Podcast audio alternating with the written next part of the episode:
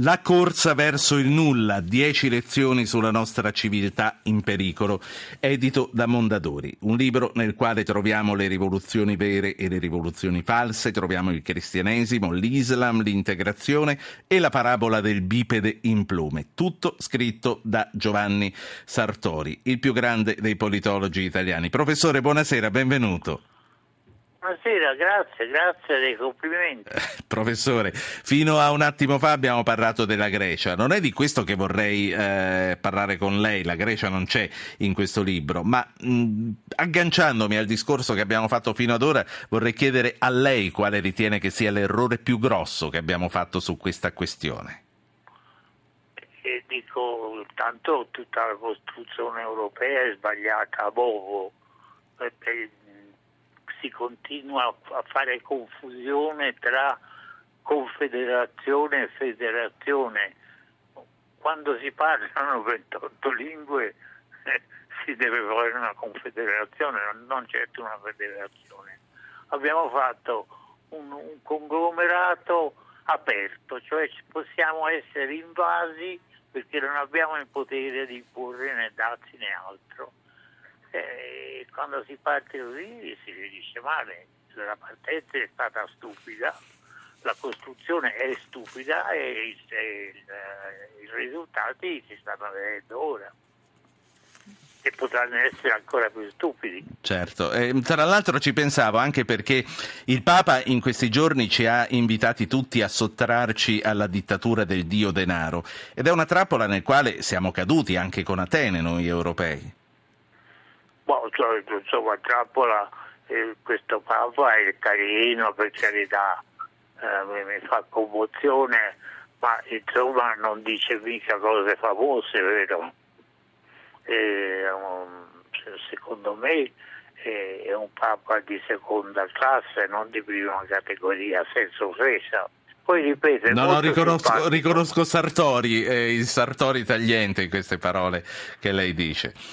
Eh, ehm, ma vorrei, no, no, la voglio lasciare concludere la sua, la sua, valutazione di questo Papa e poi le voglio chiedere sul ma libro. Sì, come io so, tanto non rischio mica niente. A me non mi vuole ammazzare nessuno, ho cercato in vano ma non, non ci sono riuscito. Professore, volevo cominciare col suo libro dal primo capitolo. Siamo dei bipedi in plumi, lei scrive. In che sì, senso sì. siamo dei bipedi in plumi?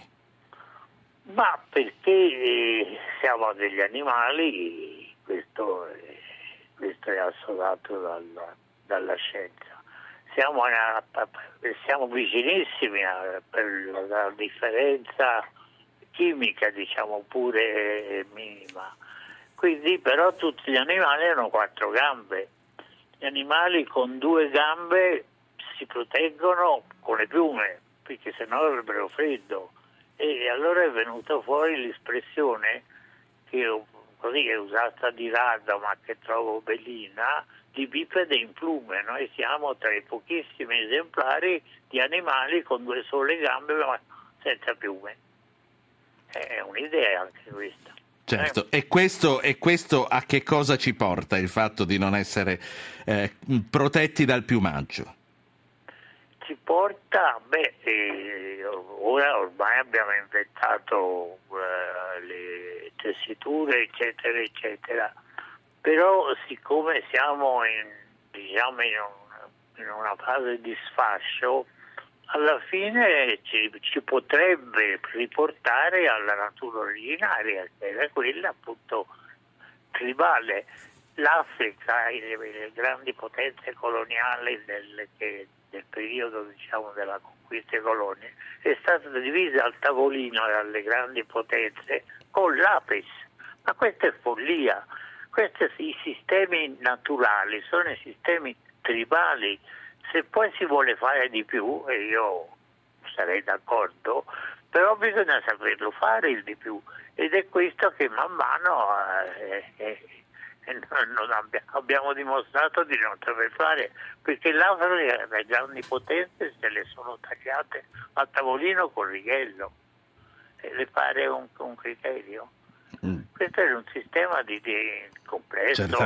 Eh, di, ma, ma, insomma naturale cioè tutte le regole erano prestabilite, il più vecchio era il capotribù, decideva lui, si potevano, potevano anche fare guerra, ma si potevano anche alleare, eccetera, eccetera, ed era un micro, un micro microcosmo naturale. Sì, professore. Cioè, nessuno, eh... nessuno l'aveva creato di si era formato da sé così e così fu, ha funzionato per decine di migliaia d'anni, mica, eh, l'abbiamo sciupato di recente con la colonizzazione, ma insomma se no...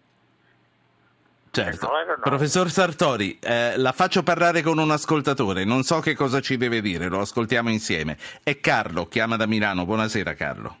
Buonasera, buonasera, grazie di avermi chiamato. Prego.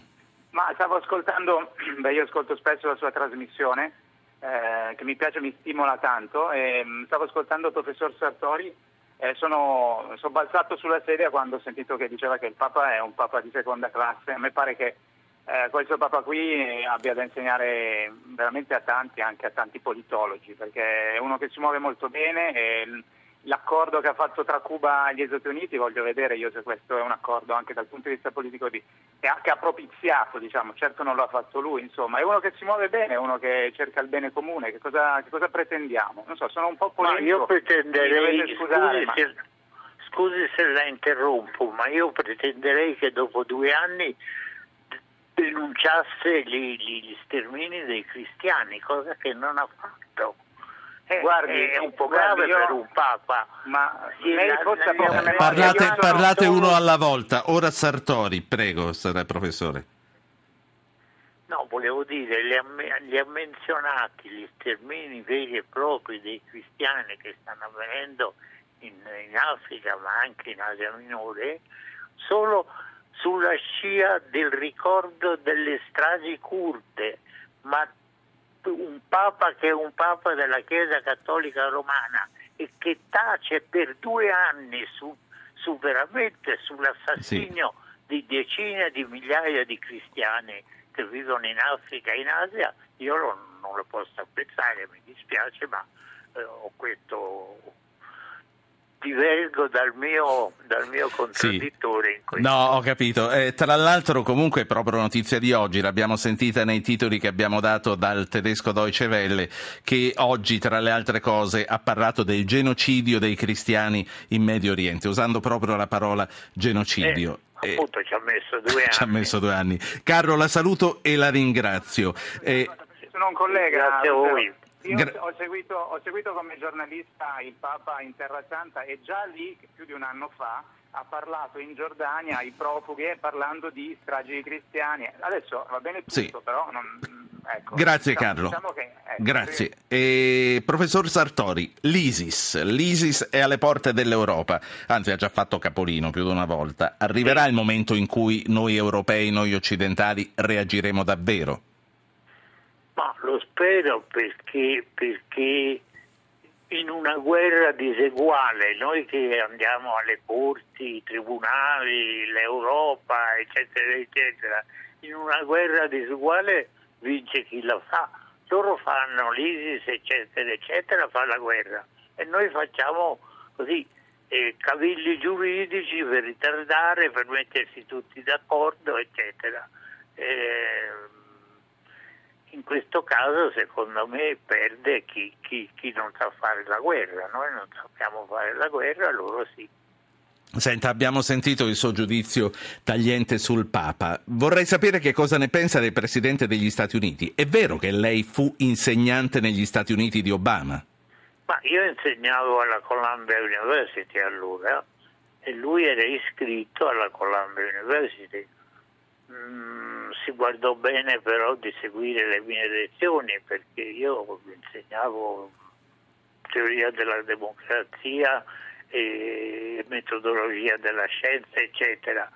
Lui è, è, è, si è dimostrato sempre di più che ha puntato al solo obiettivo di diventare presidente degli Stati Uniti.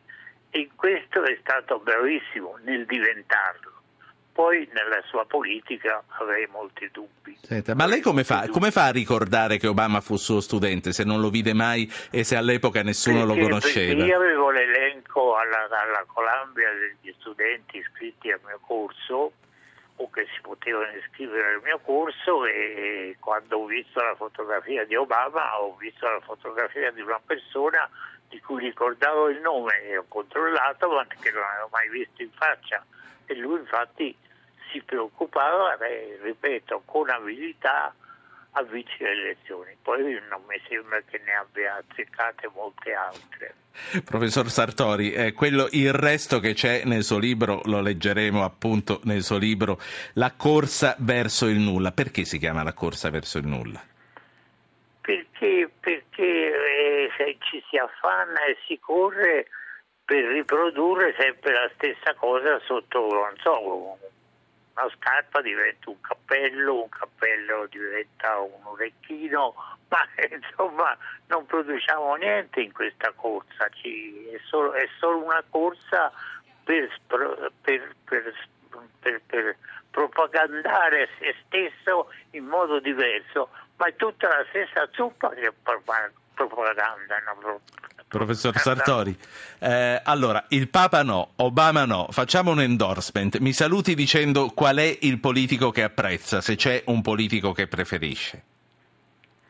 Beh, ora mi pone un problema, mi devo preparare. Eh. Così. Ma eh, comunque la regola è questa che eh, dico, ogni, ogni età ha le sue capacità e i suoi limiti dire che tutto è nella gioventù è una sciocchezza, la gioventù non sa nulla, non ha esperienza e deve aspettare il suo turno.